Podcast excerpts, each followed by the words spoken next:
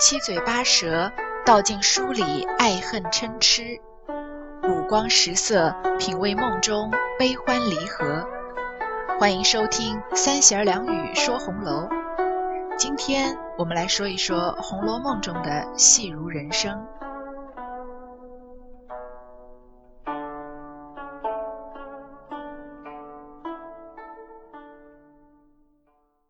红楼梦》中的人们爱听戏，不论是婚丧嫁娶、践行省亲，都要听上几回戏。据我个人不负责任统计，《红楼梦》里表演过的戏剧剧目就有三十几出，平日聊天作诗之中引用的戏文更是数不胜数。我们读者看贾府的众人听戏，颇有一种你在桥上看风景，看风景的人在楼上看你的意境。戏剧中的人事物与贾府的主角们息息相关，戏曲的曲目本身不仅大大的推动了故事，也映射出了《红楼梦》中人物的未来。今天我们就细细说一说《红楼梦》里的戏文和唱戏的人们。首先说点轻松的话题，《红楼梦》里的人物是怎样用戏剧名制造谐音梗的？我们都知道。曹雪芹热爱谐音梗，挖个坑，下次有机会好好说一说《红楼梦》里的谐音梗。当然，他没有放过用戏曲名制造谐音梗、表达人物当时心情的机会。第三十二回，听曲文宝玉误禅机，智灯谜贾政悲谶语。贾府要给薛宝钗过及笄之前的最后一个生日。王熙凤因为这个生日比较重要，所以操持的比贾府其他女孩，包括林黛玉在内的生日要隆重一些，还请了戏班唱戏。林黛玉因为宝钗在贾府人缘好，生日办得比自己隆重，宝玉也敬重她，心里颇有些不是滋味。薛宝钗跟贾宝玉解释《寄生草》的唱词，贾宝玉敬佩不已。又赞宝钗无书不知。这时的黛玉醋意大发，把嘴一撇道：“安静些看戏吧，还没唱山门，你就装疯了。”山门又叫醉打山门，演的是《水浒传》鲁智深避难五台山，不守清规戒律，大闹寺院山门的故事。装疯是元杂剧。演唐代名将尉迟敬德不肯挂帅出征而假装疯病的故事。林黛玉一句话引用了两出热闹戏，又幽默又尖刻，既制止了宝玉得意忘形时的手舞足蹈，又防止了他和宝钗的过分亲近，还惹笑了在一旁听戏的湘云，可谓应时应景，一箭三雕。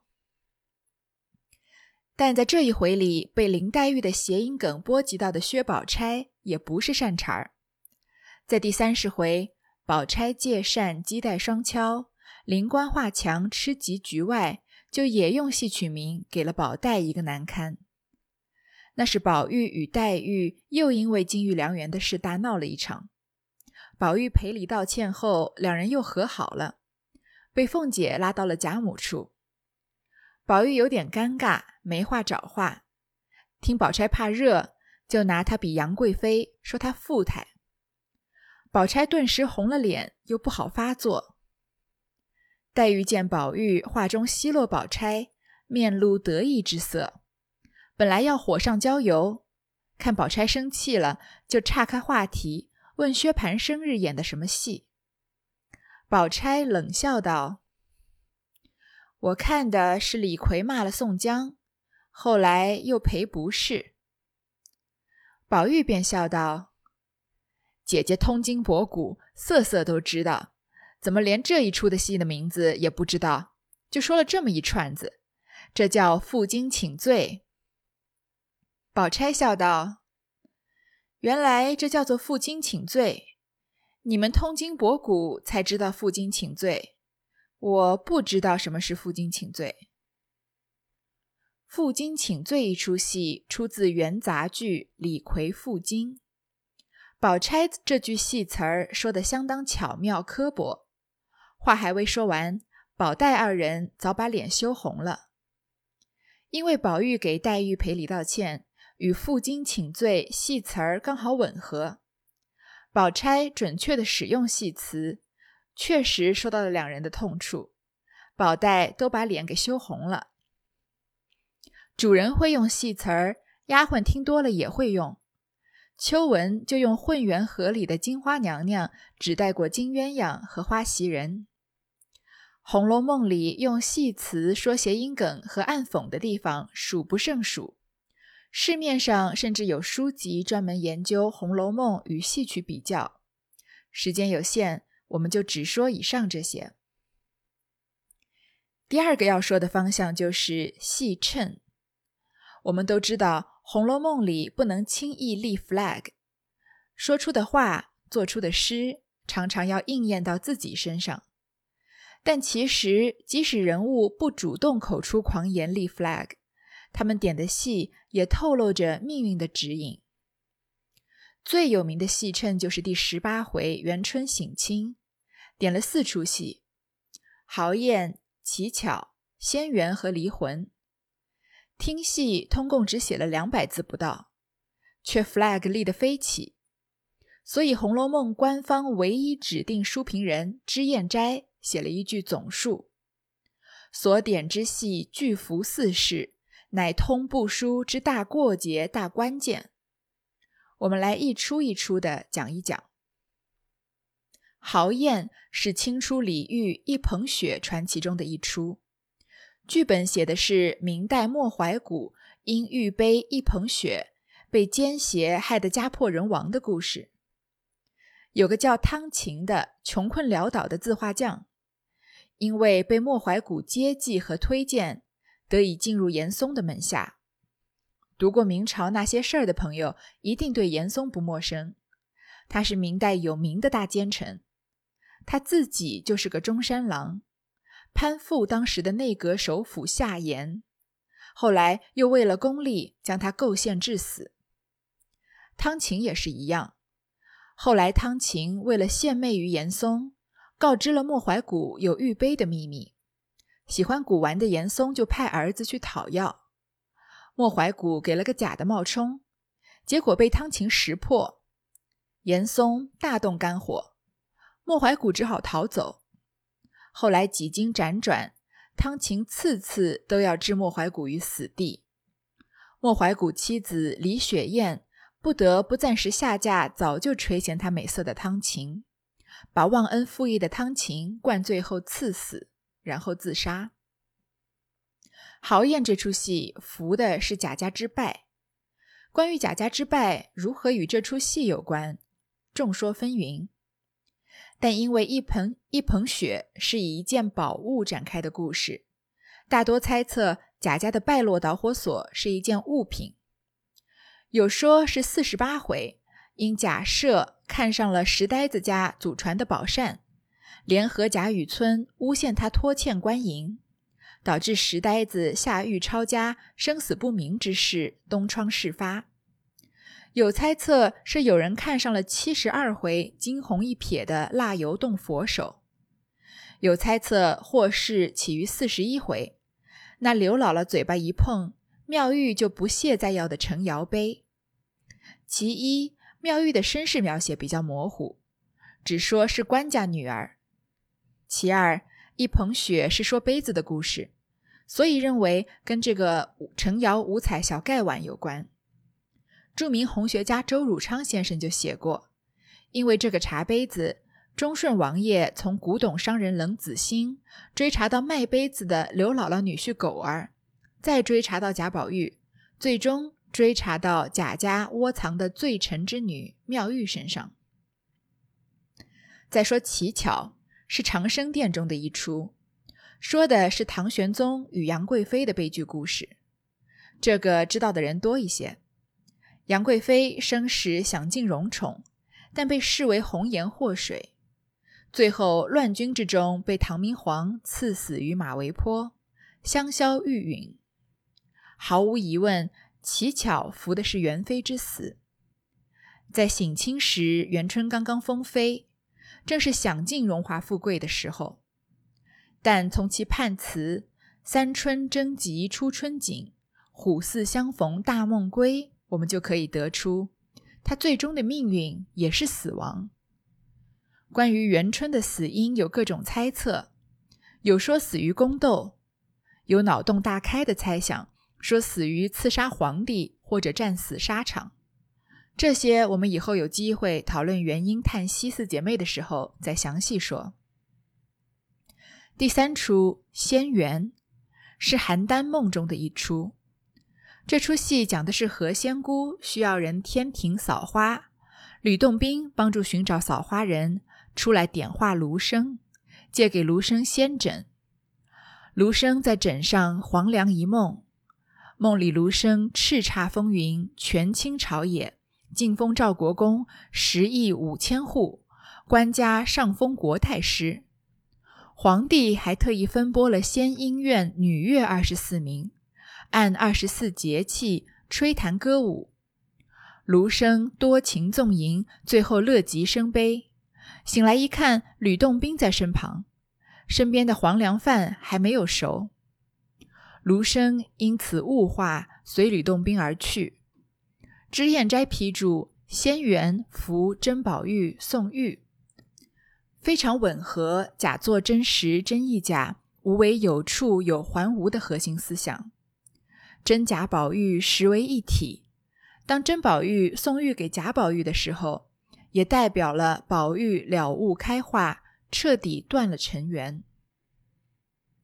最后一出离魂为《牡丹亭》中的一出，说的是杜丽娘受苦闷和现实的压迫，因情生梦，最后苦闷而死的故事。离魂扶黛玉之死可以说是水到渠成，黛玉和宝玉相知相爱一场。大观园也可以说是他们的精神乐园，正如杜丽娘的一场春梦。随着大观园被贾府腐朽传统的势力一点点侵入，最后溃散，黛玉的一场美梦也渐渐的醒来了。被现实的苦闷与压抑逼得走投无路，唯有一死解脱。第二十九回，贾母清虚观打平安轿。也出现了类似的戏称，三出戏《白蛇记》《满床户》和《南柯梦》，预示了贾家从发迹到衰败的兴衰史。《白蛇记》讲汉高祖刘邦斩白蛇起义，建立汉王朝的故事，暗示贾家的荣华富贵是宁国公、荣国公随先帝南征北讨，以性命搏来的，但子孙后辈贪图享乐。早已忘记祖先的功勋，所以七十五回贾珍开宴席的时候，从贾家祠堂传来了叹息之声。满床户说的是唐朝名将汾阳王郭子仪六十大寿时，妻子八婿皆来祝寿。由于他们都是朝廷里的高官，手中皆有护板，拜寿时把护板放满床头，也是说贾府曾经有过一时无两的风光。甚至接过圣驾，招待过皇帝，而这一切最终是南柯一梦。当时贾母一听见第三出戏是南柯梦，立刻就不说话了，觉得太不吉利。最后要说说《红楼梦》里唱戏的人。其实《红楼梦》里的戏子需要单独开一期来讲，但我们这里单独单独来讲一讲，通过戏子的命运。对《红楼梦》主角们的结局的暗示，这个观点是我最近在 B 站上看到的，觉得很新奇有意思，于是顺着这个观点查阅了一些资料。UP 主叫女王泡面，大家有兴趣可以去看一看他的视频。《红楼梦》第五十八回，杏子因假凤气虚黄，茜纱窗真情葵痴里，说了这么个故事。贾府买来的十二个女戏子里，扮演小生的偶官偷偷的烧纸，被老妈妈们看见了，要去告状。贾宝玉替他解了围，问他给谁烧纸。偶官感激贾宝玉恩情，又不好意思说个中缘由，就让贾宝玉去问自己房里的方官。方官先是叹息，后又含笑，讲出了一段令宝玉又是悲哀又是称奇的一段情缘。原来这偶官在戏台上是做小生的，那个死了的地官是小旦，他二人常伴夫妻，天长日久，两人早已分不清戏里戏外，每日竟是你恩我爱，竟如真夫妻一般。后来地官死了，偶官哭得死去活来，一直对地官念念不忘，每到节下便烧纸祭奠。再后来给补了蕊官，偶官亦如待地官一般，一样的温存体贴。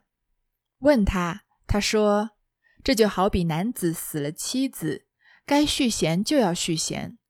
如果因为死的那个人再不续娶，不光防了大礼。”防了大劫，也不是礼，就连那死去的也会不安。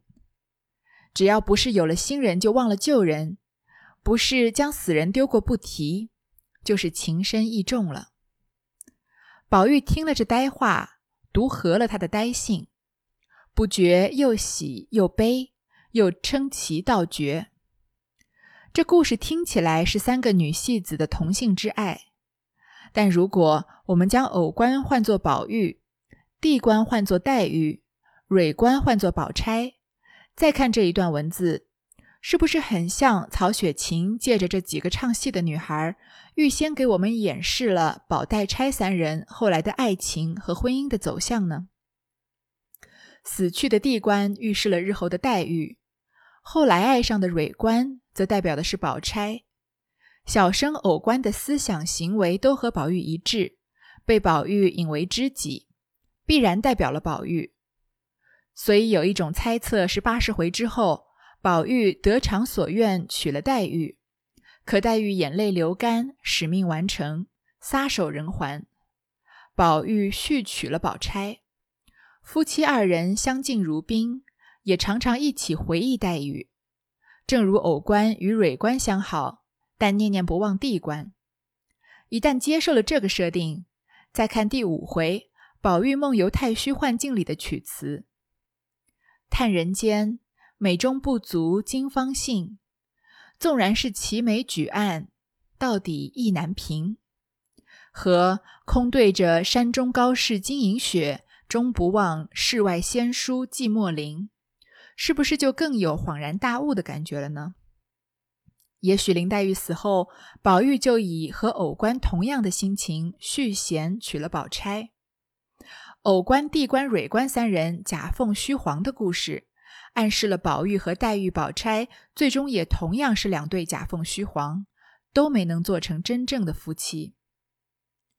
最后再回到我们开头提到的那首诗：“你在桥上看风景，看风景的人在楼上看你。”明月装饰了你的窗子，你装饰了别人的梦。《红楼梦》里的人看戏听戏，我们读者的喜怒哀乐又随着《红楼梦》中人的悲欢离合而起起伏伏。